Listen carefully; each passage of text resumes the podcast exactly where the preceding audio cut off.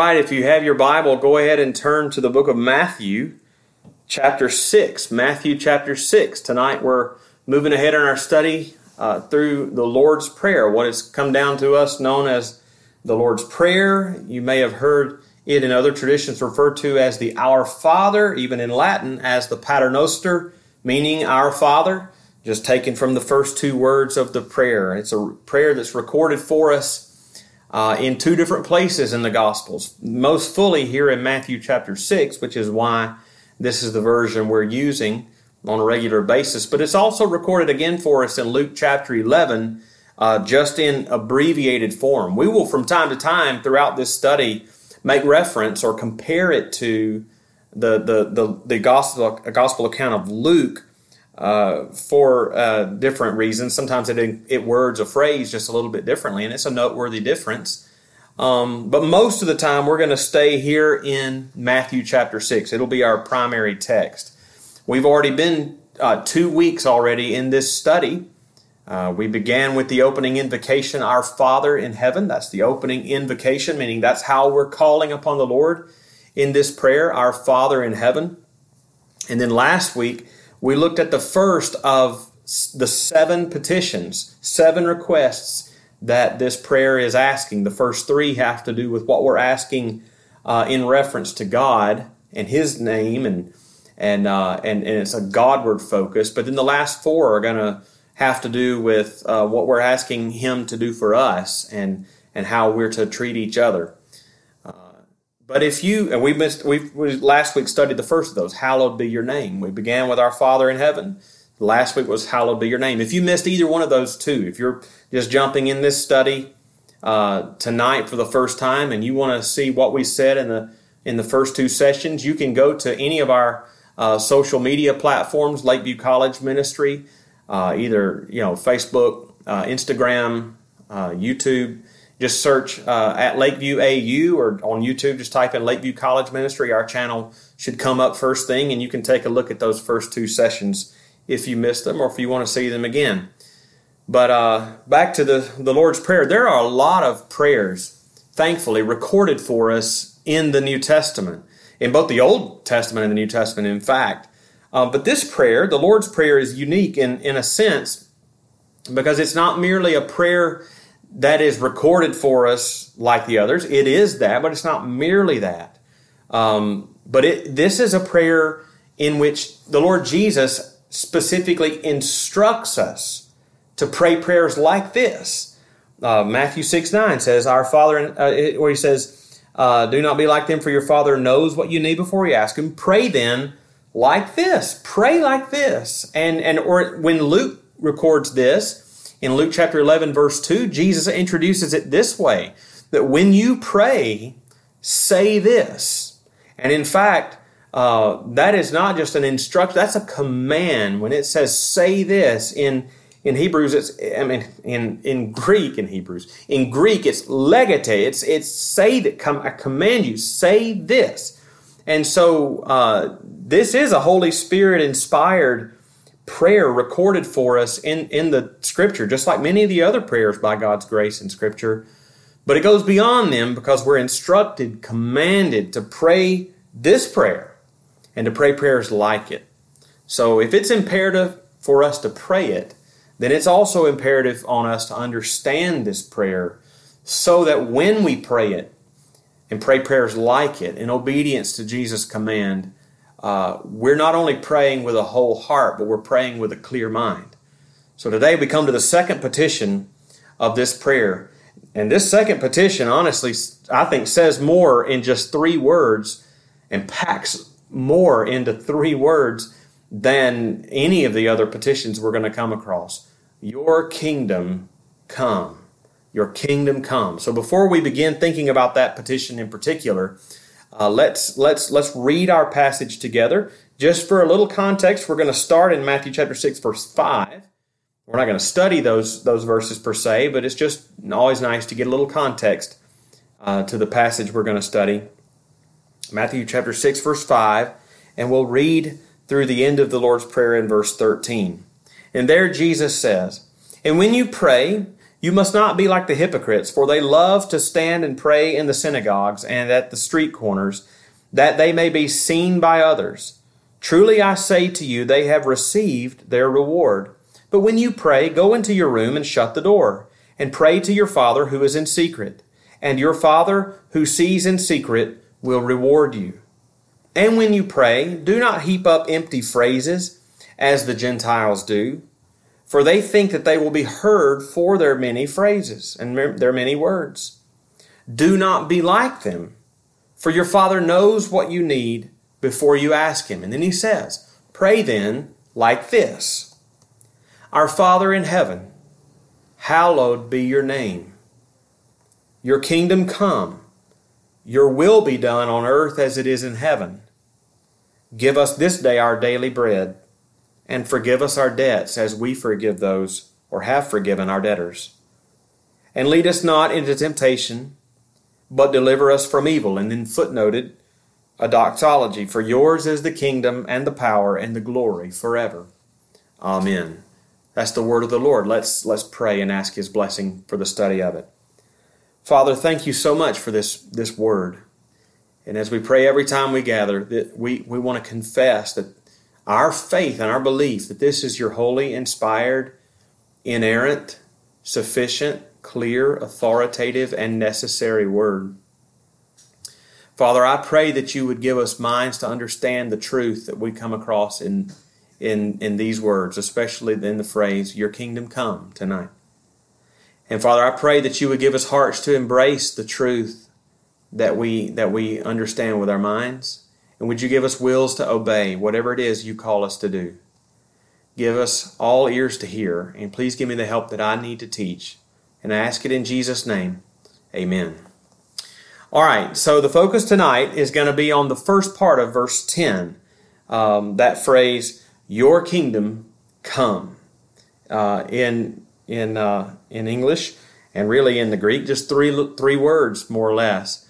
But at the outset, before we get into that particular phrase, I want you to notice something else. I want you to notice how uh, there is a logical link between the opening phrases and opening words of this prayer. It begins by addressing our Father in heaven and, and asking first that His name would be, as it puts it, hallowed or honored or revered, honored as holy, recognized as holy, set apart from ours, high and exalted. How is that going to happen? What will it look like? What will it take for His name to be hallowed in the earth? It will take His kingdom coming.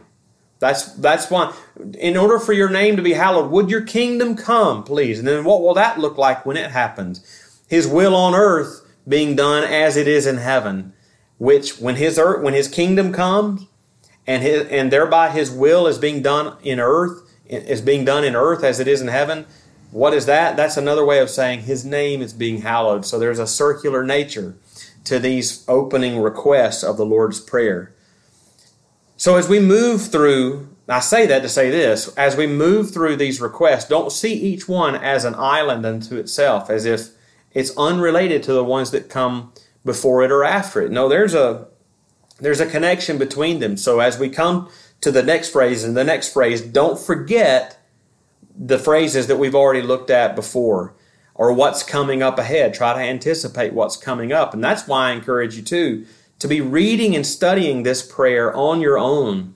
Try to get your hands on good materials, listen to good podcasts, or find good articles or commentaries or books on the Lord's Prayer and, and do some study of your own that way, when you come to it, and you, well, first of all, you're better prepared to anticipate what's coming up, even if we haven't covered it here in CBS yet.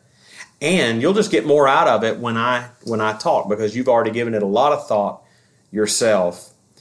But uh, but in, in and in that vein, I want you to notice about connecting to what came before. Notice that the prayer began with "Our Father in heaven." And now we're only in the second petition, and we're asking, or we in this request, we're realizing that our Father is also a king who has a kingdom. So we're moving categories almost from a familial family uh, sort of imagery, our Father in heaven, to a royal uh, imagery, our Father is also a king who has a kingdom. Well, to get a good understanding of this petition, your kingdom come, really, I want to ask two simple questions. They're two very important questions that get right to the heart of understanding this, this request. One, what is God's kingdom? I mean, if we're going to ask for his kingdom to come, we first need to be understanding what we're asking for. What is his kingdom that we're asking to come? How does not only, not only Jesus, but how does the whole Bible, from beginning to end, uh, explain the kingdom of God to us so that we have a full understanding of what this kingdom is that we're asking to come? And secondly, what does it mean for us to pray for his kingdom to come? Right? What what are we asking God to do when we say your kingdom come? And and does it imply that there's anything that we should do for his kingdom to come? If we get those two things straight in, in our minds, I think we're in a good petition. Uh, petition. I've said that word so many times. We're in a good position um, to pray this prayer with a with a whole heart and with a clear mind. That being said, let's dive in and address the first and the most fundamental of these two questions. What is God's kingdom? If we're going to pray for it to come, we need to know what it is. Jesus had a lot to say about the kingdom of God, or sometimes you'll see it phrased as the kingdom of heaven, especially in Matthew's gospel. It goes back and forth referring to it as the kingdom of God and the kingdom of heaven. Uh, in my understanding of Scripture, those are not two separate things. They're two ways of referring to the same thing. Uh, so, just in Matthew's gospel, we're in Matthew 6, but if you flip, flip back over to Matthew chapter 3, there you see John the Baptist right before Jesus comes on the scene. You have the forerunner, the last uh, prophet before the Christ came, John the Baptist, and he in chapter 3, verse 2 uh, says, he tells the crowds, Repent for the kingdom of heaven is at hand. Repent, for the kingdom of heaven is at hand. That's the message that John the Baptist was bringing. But then you just flip over one chapter and and and you have Jesus after his 40 days in the wilderness being tempted by the devil, you have Jesus, we're told in, in Matthew 4 17, from that time, Jesus began to preach saying the same thing that John the Baptist had said in the last chapter repent, for the kingdom of heaven is at hand. When you, and, and, and when you come to passages like, let's just flip later in Matthew chapter 13, when you come to that chapter in particular, uh, you have Jesus telling a whole series of parables, one right after, right after, right after, right after another, uh, specifically to put our focus on the kingdom and what it is like it would be very fruitful to, to, to move through every one of these parables in Matthew 13. It would take a very long time to do that, but you have you have in this one uh, this one chapter you have the parable of the sower, you have the parable of the weeds, you have the parable of the mustard seed, you have the parable of the leaven, you have the parable of the hidden treasure, you have the parable of the pearl of great value, and you have the parable of the net. And if you were counting, that's seven parables in a row explaining what the kingdom is like and how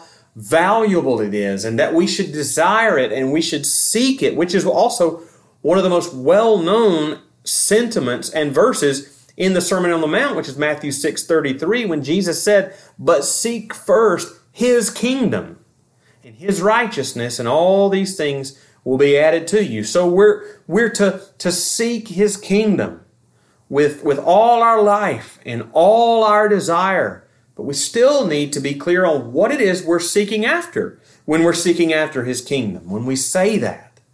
Because some may think of different things uh, or, or, just not be clear on when they when they read what scripture says about about the the kingdom they may come away thinking different things because it takes some careful thought to understand what the Bible's talking about in the different ways it talks about the kingdom. Um, we may not be clear on how it all fits together, for, because, for example, in Luke four forty three, uh, we're told that Jesus came to preach the good news of the kingdom. And in Luke 11, verse 20, Jesus told the unbelieving Pharisees that his miracles, the miracles that he was doing, the casting out of demons and healing the sick, was proof to them that the kingdom had come upon them. And he tells, he tells his disciples in Luke chapter 10, verse 9, the kingdom has come near you. um, and yet in John 18, 36, Jesus plainly said, My kingdom is not of this world. So the, you read the scriptures, and, and it's clear that by faith in Christ, believers are already a part of the kingdom, and yet we're still looking forward to the kingdom. And in this second petition of the Lord's Prayer, we're asking for His kingdom to come. So we're already a part of something that we're, that is still ahead of us and is and and we're asking to come. I mean, how do you put all that together? How does how does the rest of Scripture say uh, that we should put all of this together? What does what does the Old Testament say? How does all the Scripture fit together to give us a little background to this notion of the kingdom to help us understand what it is and what Jesus is saying? So, in my understanding of what Jesus and the rest of the scriptures mean by the kingdom of God, uh, in my understanding of that, I have been helped more almost more than almost anybody else in understanding that, helped by Graeme Goldsworthy. I, uh, as much as anyone. Now, others have helped me understand, but if I had to pick out one person who's been extraordinarily clear and helpful on understanding the kingdom and the kingdom of God in Scripture, Graeme Goldsworthy, G R A E M E Goldsworthy. Uh, he's an Australian uh, theologian. Two books in particular he's written that have been tremendously influential in my understanding of these things. One of the books is called it's just called Gospel and Kingdom. Gospel and Kingdom by Graeme Goldsworthy. Uh, a lot of what I'll say tonight about the kingdom of God, I, have gleaned from that book. Gospel and Kingdom. And the second book I want to commend to you uh, is called According to Plan. According to Plan, uh, subtitled The Unfolding Revelation of God in the Bible. And that, that's a book that just very clearly uh, explains the relationship of the Old Testament to the New Testament and how the Bible tells one overarching story uh, centered on Christ. Anyway, Graeme Goldsworthy, tremendously helpful. And uh, and and like I said, to begin thinking about Jesus and what he means and the Bible means about the kingdom of God, here's what Goldsworthy says in that book, Gospel and Kingdom. He writes, and I quote, "As in any kingdom, as in any kingdom, there's a king who rules, a people who are ruled, and a sphere where this rule is recognized as taking place." So, put it another way, he says, the kingdom involves God's people in God's place under God's rule. Keep that, that pattern in mind. God's people in God's place under God's rule. God's people in God's place under God's rule. Uh, that is going to be a pattern that we see in the Bible from beginning to end. The kingdom is God's people in God's place under God's rule. And if we if we take a walk through uh, the Old Testament, we'll we'll turn to a few passages or think about a few passages. If we take a walk through the Old Testament, uh, we see the kingdom of God revealed to us according to that pattern in in types and shadows. In other words, it's giving us a picture of it, but it's not the real thing. The real thing will come later. But we get pictures of it in the Old Testament according to that that pattern. So following Goldsworthy's outline, the kingdom's pattern, God's people and God's place in God's under God's rule, that pattern is established as early as Adam and Eve in the Garden of Eden. So you have you have God's people, Adam and Eve, in God's place in the Garden of Eden. And in that place, it's the it, God's place is not just a physical location, Garden of Eden, but what did they experience in that place? The undisturbed, unbroken presence of God in his favor and blessing. Right? So God's people in God's place of blessing and favor and rest. And they are under God's rule. God gave them a law to, to, to uh, as Lord over them, as His creatures, that they were to live by, live in obedience to in that garden, and thereby to continue to experience God's blessing and favor. You may eat of all the fruit of this of this garden, but of the tree, of that one tree you shall not eat. For the in the day that you eat of it, you shall surely die. So blessing for obedience, but a sanction clearly given for their disobedience. In the day that you eat of it, you shall surely die. How did that turn out for them?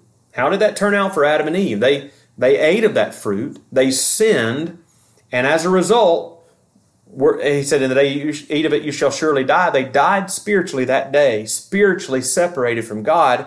And as a, as a, as a physical uh, representation of that, they were banished from the garden. They were banished from that place of blessing, from the presence of God. They were cast east of Eden. And east of Eden is where we, we have all lived until this very day. We are all we all come into this world. We are born into this world east of Eden, outside the place of God's blessing and favor, away from the presence of his blessing and away from the presence of his fellowship.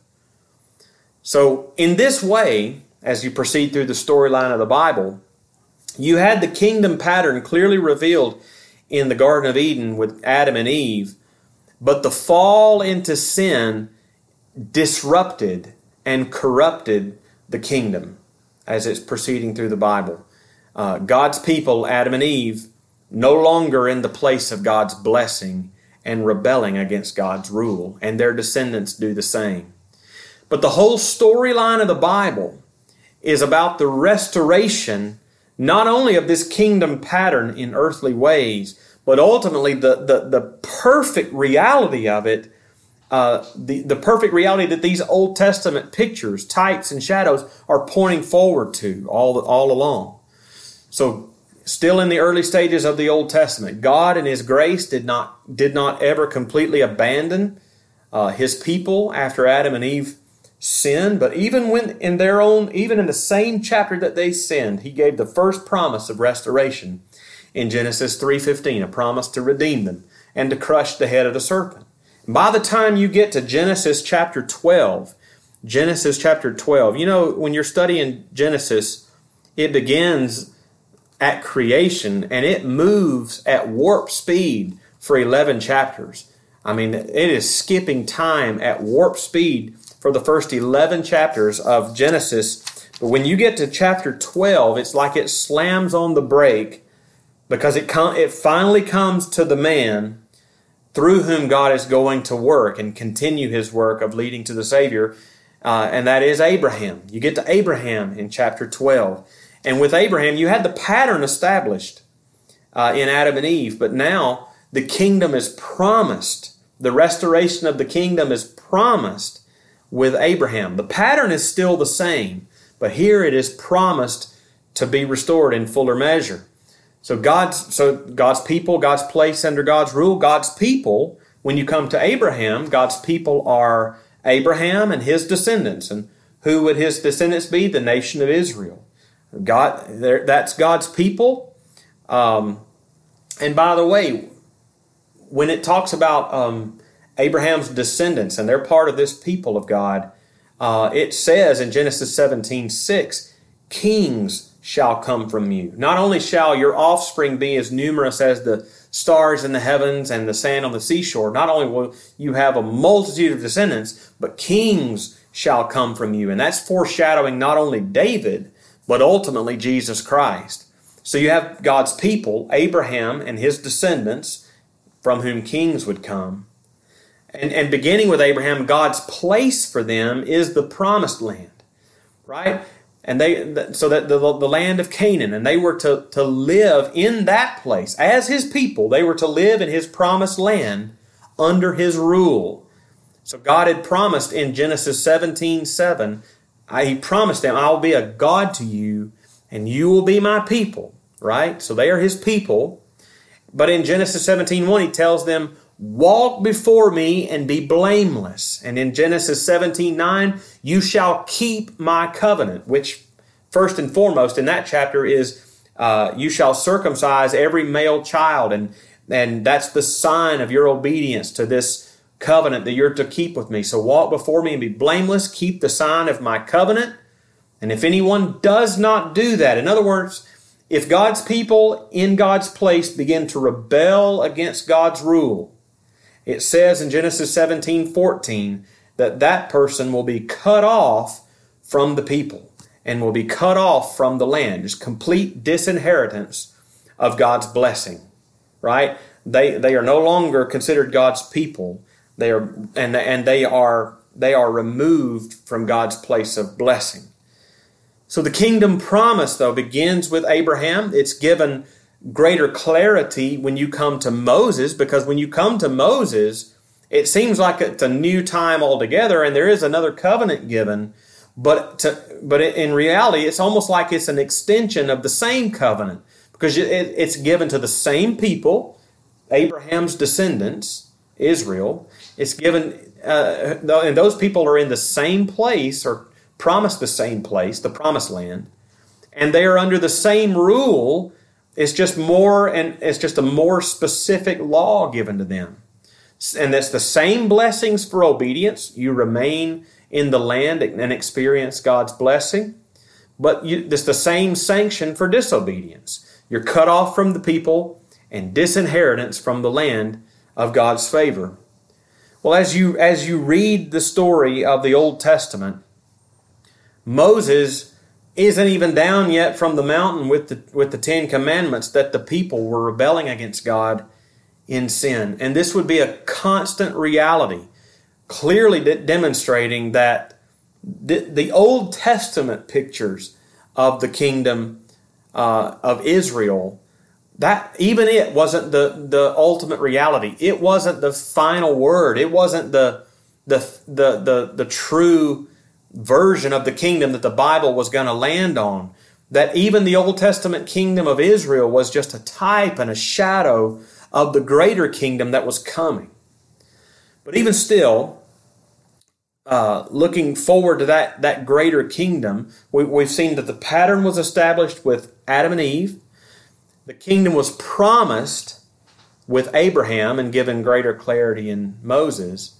But then you move ahead in, in, in uh, Scripture, and the kingdom is foreshadowed even more clearly in David and Solomon with those two those two kings in particular. Because in those two kings in particular God's earthly promises to Abraham to Abraham of descendants of and from whom kings would come their kings and and land and blessing fruitfulness all those promises that God gave to Abraham under David and Solomon came to their greatest fruition and their greatest fulfillment. Sure, before they got here, God had already fulfilled the land promise to Abraham as early as Joshua. Here's what we read in Joshua chapter 21, verses 43 to 45.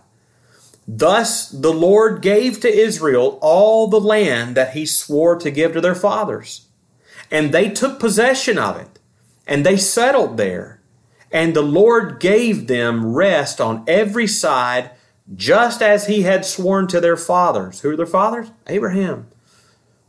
For the Lord had given, had given, I say, not one of all their enemies had withstood them, for the Lord had given all their enemies into their hands. And here's this, here's this last sentence.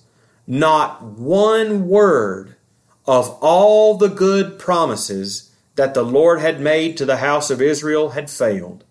All came to pass. That was as early as Joshua. That was true then. But from that point, even when you move to from Joshua to David and Solomon, that that that those promises found even fuller and greater uh, fruition under those kings. God had promised Abraham not just a land to be the place of his blessing, but again that his descendants would be as numerous as the stars in heaven. Look up and see if you can count the stars and as the sand of the seashore to be his covenant people. And in 1 Kings chapter 4 verse 20, 1 Kings chapter 4 verse 20, this is under Solomon's uh, reign as king. We are told in that chapter and verse, let me find it, um, Judah and Israel were as many as the sand of the sea. Why do you think it chose that language, that phrase, because it's echoing back to the promise made to Abraham. Judah and Israel were as many as the sand by the sea. They ate and drank and were happy. under under David and even more under Solomon uh, is the fullness of, of, of this promised kingdom that's coming. The pattern there of God's kingdom is still the same. God's people is still Israel, as numerous as the sand of the sea. But now, now, and this is a point you need to hear, but now under David and Solomon and all the kings that came after them, now God's people are represented by a king. They are represented by a king. In other words, God's blessing on the people or his curses on the people is ultimately based upon the obedience or disobedience of their king. I cannot stress to you how important this is and how it's going to come up later. Remember this. The God's, God's people is still Israel at this point, and they are represented by a king. God's place is still the same the promised land, which under David and, and Solomon is expanded even beyond the land of Canaan. And so they were God's people still in God's place, the promised land, and they were still under God's rule. Um, again, all the people were to walk in obedience to God's law. The law of Moses was still in effect. They were all to walk in obedience to God's law, but they were also still represented by their king. And this was anticipated even in the law of Moses. If you have a Bible, if you want to flip over to Deuteronomy chapter 17, Deuteronomy 17, let me just read to you what the law said. The law anticipated that Israel would later have kings, and it has specific laws for that king. Look at uh, Deuteronomy 17, beginning in verse 14. God said through Moses, He told the people of Israel, When you come to the land that the Lord your God is giving you, and you possess it and dwell in it, and, and then say, I will set a king over me, like all the nations that are around me, you may indeed set a king over you, whom the Lord your God will choose. One from among your own brothers shall set uh, shall set a, uh, set as king over you. You may not put a foreigner over you who is not your brother. Only he must not acquire many horses for himself, or cause the people to return to Egypt in order to re- acquire many horses, since the Lord has said to you, You shall never return that way again. And he shall not acquire many wives for himself. See, this is where Solomon would later go astray, and it's in, after his reign that the kingdom divides. He shall not acquire many wives for himself, lest his heart turn away. Nor shall he acquire for himself excessive silver or gold. Now listen to this part. And when he sits on his throne, when the king of Israel sits on the throne of his kingdom, he shall write for himself a book of the copy of this law. He shall write for himself in a book a copy of this law, approved by the Levitical priests, and it shall be with him, and he shall read it all the days of his life, that he may learn to fear the Lord his God by keeping all the words of this law and these statutes and doing them, that his heart, the king's heart, may not be lifted up above his brothers, and that he may not turn aside from the commandment either to the right hand or to, or to the left, so that he may continue long in his kingdom, he and his children in Israel. All right, so even when they put a king over him, the king is to write a copy of this law, and he is to obey it on behalf of all the people, as or as a representative of all the people. And notice that it says of him, it puts on the king uh, the the obligation uh, to obey or disobey on behalf of all the people. Because notice that it says in verse 20, the, notice the implication of verse 20, that last verse we read, that his heart may not be lifted up above his brothers, and that he may not turn aside from the commandment, either to the right or hand or to the left, so that he may continue long in the land, so that he may continue long in his kingdom, he and his children in Israel. Implying that if he does this, if he obeys the law, his kingdom will be prolonged in the land for generations. But if he disobeys, the opposite will happen disinheritance from the land, people will be scattered, God's people in God's place under God's rule will be no more. The kingdom will be broken. And we see that's exactly what happened in the Old Testament. And that earth, that earthly Old Testament type and shadow of the picture of the, of the kingdom, it was not the real thing and it broke.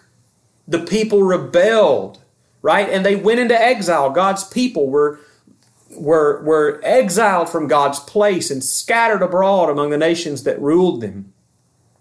And they were still rebellious against the Lord. God's people was no more in that way, in an earthly way, uh, no longer in God's place and rebelling against God's rule. So the people of God fell under the judgment of God in this Old Testament walk. And they were sent out of God's place of blessing in the promised land into exile for consistent rebellion against his rule over them. Um, so the, let's just rehearse where we are. The pattern of God's kingdom God's people and God's place under God's rule. That has been that pattern has been in place since Adam and Eve. Uh, but we could only glimpse faint shadows of that kingdom in the Old Testament. Of this is a picture of something good if it would just work. This can't be the real thing because it fails so much. It's always looking forward to something better must be coming. And, and even the later prophets in the Old Testament, after the kingdom divided, went into exile, even when they came back to the land under Nehemiah and Ezra and all those and the prophets of those days, they knew that coming back to the land, this isn't the real thing. We're still ruled, we're in the land, but we're ruled by another. It's even the prophets of that day were looking for a better day coming, a better kingdom coming, still prophesying about this kingdom that's coming in a better one. Uh, so, all that you have in the Old Testament, it gives us a clear picture of what we should expect in the New Testament, a, a clear pattern of what we're looking for in the New Testament, but in an even better way than what we saw in these Old Testament types and shadows. And as we've already seen when we come to the New Testament, when with Jesus, the kingdom finally comes. The kingdom finally comes. The pattern will be the same. God's people in God's place under God's rule. But now it's not going to be a type and shadow of something better coming, but it's the real thing. It is now the true reality. It is, it is the ultimate fulfillment of what the Old Testament was pointing forward to. God is, as far as God's people, God is saving, He's still saving a people for Himself. And, but they are, they are, as we saw, they're, God's people in the new covenant are, are people who are represented by their king. Who's our king? It's not Solomon, it's not any of David or his descendants who are faulty kings at best. Our king who is representing us is Jesus Christ himself. And now we stand before God based on his obedience, his perfect obedience. God's people are those who live by faith now in Jesus Christ. So we are God's people in Christ Jesus, and God's place is no longer an earthly promised land. Again, Jesus said in John 18 36, My kingdom is not of this world. Jesus is building an eternal kingdom that will never fade away. Uh, and, it, and it is still the kingdom that he is building of God's people redeemed in Christ is still a kingdom under God's rule. First, with our representative king, Jesus obeyed perfectly in his earthly life as the second Adam, right? As the true Israel. He obeyed on behalf of his people and he established in his perfect life, he established perfect righteousness before God for his people. And he bestows now on his people the gift of his spirit on them to create his life in their life. And so, secondly, first, First, it's a kingdom under God's rule in that Jesus himself submitted to God's rule in his earthly life. But now, we ourselves who have trusted in Christ are the people under God's rule. We now, by faith, live in the power of the Holy Spirit after his will. But I've left out an important aspect of the kingdom of God as it has come to us in Jesus. And that is this, and this is important with the coming of Jesus in his first coming, the kingdom that he brought is both already and not yet. It is already and not yet at the same time. already. Let's think about how it's already. Already, it is as Jesus said when he first came. He said, The kingdom is at hand, the kingdom is near you. And Paul says in Philippians chapter 3 verse 20, we are now citizens by faith of that kingdom. And Colossians 1:13 he says that by faith in Christ uh, that we have already been delivered from the domain of darkness and we have been transferred into the kingdom of his beloved son. So that's already happened. All those things. The kingdom is near us when Christ came. That and, and Jesus said in the in the Beatitudes, uh, that he begins and ends it with this phrase, for theirs is the kingdom of heaven. So we belong by faith in Christ, we belong to the kingdom. Now Christ has come, and with him the kingdom has come. He's our king, and he's brought the kingdom.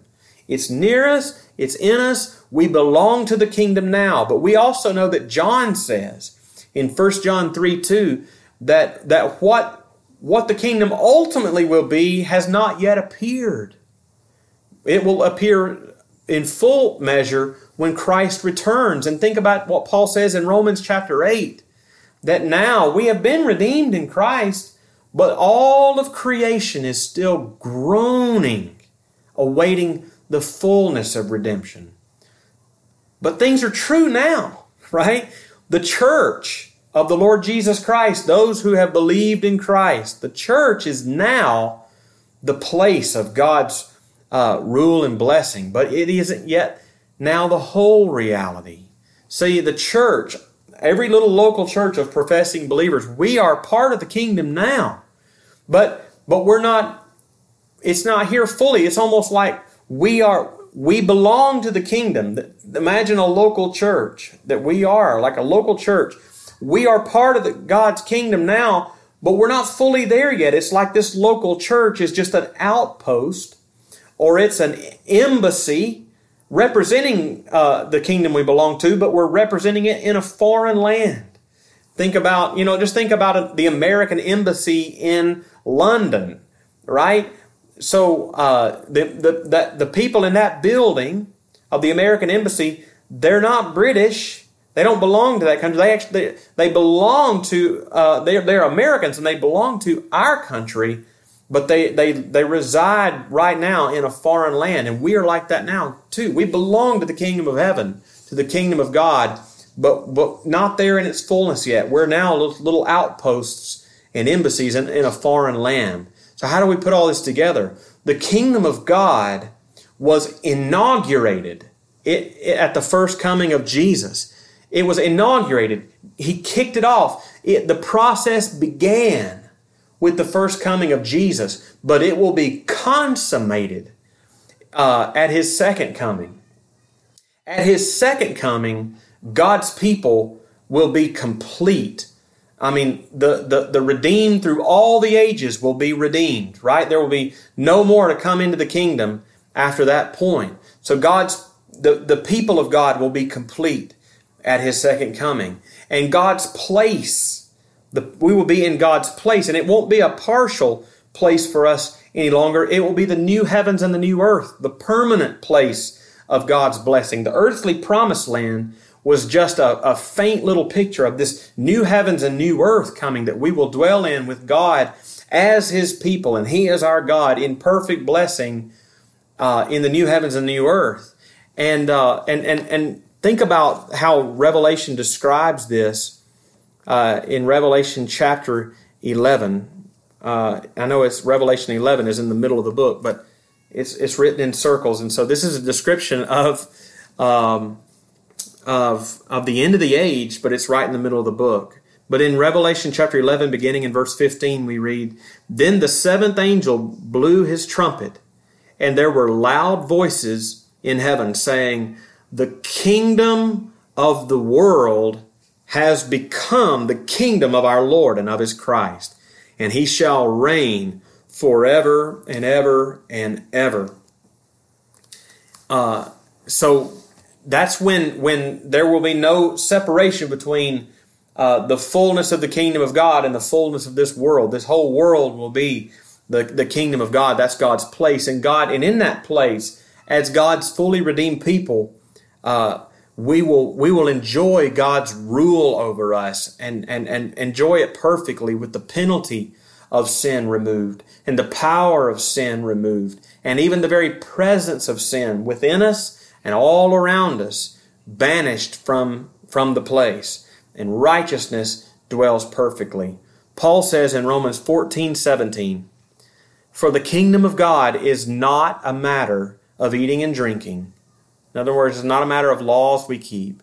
Here's what he says The kingdom of God is a matter of righteousness and peace and joy in the Holy Spirit. Righteousness and peace and joy in the Holy Spirit. That's what the that's what the kingdom is a matter of. Those are all things that we experience now. They're realities for us now because of what Christ has done for us at his first coming. Right right now we have righteousness because of Christ imputed to us and and we are growing in righteousness in this process of sanctification during our life. And we have joy in the Holy Spirit and we have peace with God through our Lord Jesus Christ. Those are all things we have now. But in but in some ways uh, when he comes again, when Christ comes again and consummates the kingdom that he has already inaugurated now, we will know all of those things of his kingdom in perfect measure. We will know righteousness in perfect measure because we will be perfectly redeemed. We can I mean I am as perfectly righteous before God right now as I ever will be for all eternity because in one sense because I have Christ's righteousness imputed to me, and you cannot improve upon that. But in my practical daily experience, the, the righteousness that comes out of my own heart is still so very imperfect But in that day when Christ comes again, all the righteousness that comes out of my heart will be perfect, perfect righteousness coming out of a perfectly redeemed heart. And, and we will have peace in more perfect measure in that day. How will, if we have peace with God now through faith in our Lord Jesus Christ, Romans 5 1, how can our peace with God? We have, think about what Paul said. We have peace with God through faith in our Lord Jesus Christ. That is an unshakable peace, right? You cannot improve upon that. But how in the world could any conception of that, that peace be improved? Because when we, when, when the Lord Christ comes again, our peace will not grow in measure, but it will be a peace that we know by sight and not merely by faith any longer. And our joy in the Holy Spirit in that day, we can have joy in the Spirit now, but but it is it is interrupted by our sins so much. And in that day, the joy in the Holy Spirit will be unbroken and unending and unbounded. That's a picture of the kingdom of God that I hope uh, I've explained clear, clearly to you. We are now God's people in God's place under God's rule now in Christ Jesus. But the full measure of those things, and those things are real now, Christ has inaugurated it. It will come to pass in full measure, in full every full conceivable measure, but it will come in every full conceivable measure at the sec- second coming of Christ. And for that, we wait. So when we pray, your kingdom come. What are we praying for? What are we actually praying for when, when we pray that uh, prayer? When Jesus instructs us to pray, Your kingdom come. In the original Greek, the word come uh, is the first word in the phrase. Come, your kingdom. In, the, in, in Greek, it didn't matter. Uh, you could jumble the words all kind of up and you could still make sense of the sentence. It, word order did not it was not important as important to them as it was to us. A lot of times when they put a word at the very beginning of the sentence, that is a word that receives the greatest emphasis. And so the coming of the kingdom is the most uh, urgent thing in this request. It receives the emphasis. We desire it to come. We're, we, we're to pray for it to come. We work for it to come. How so?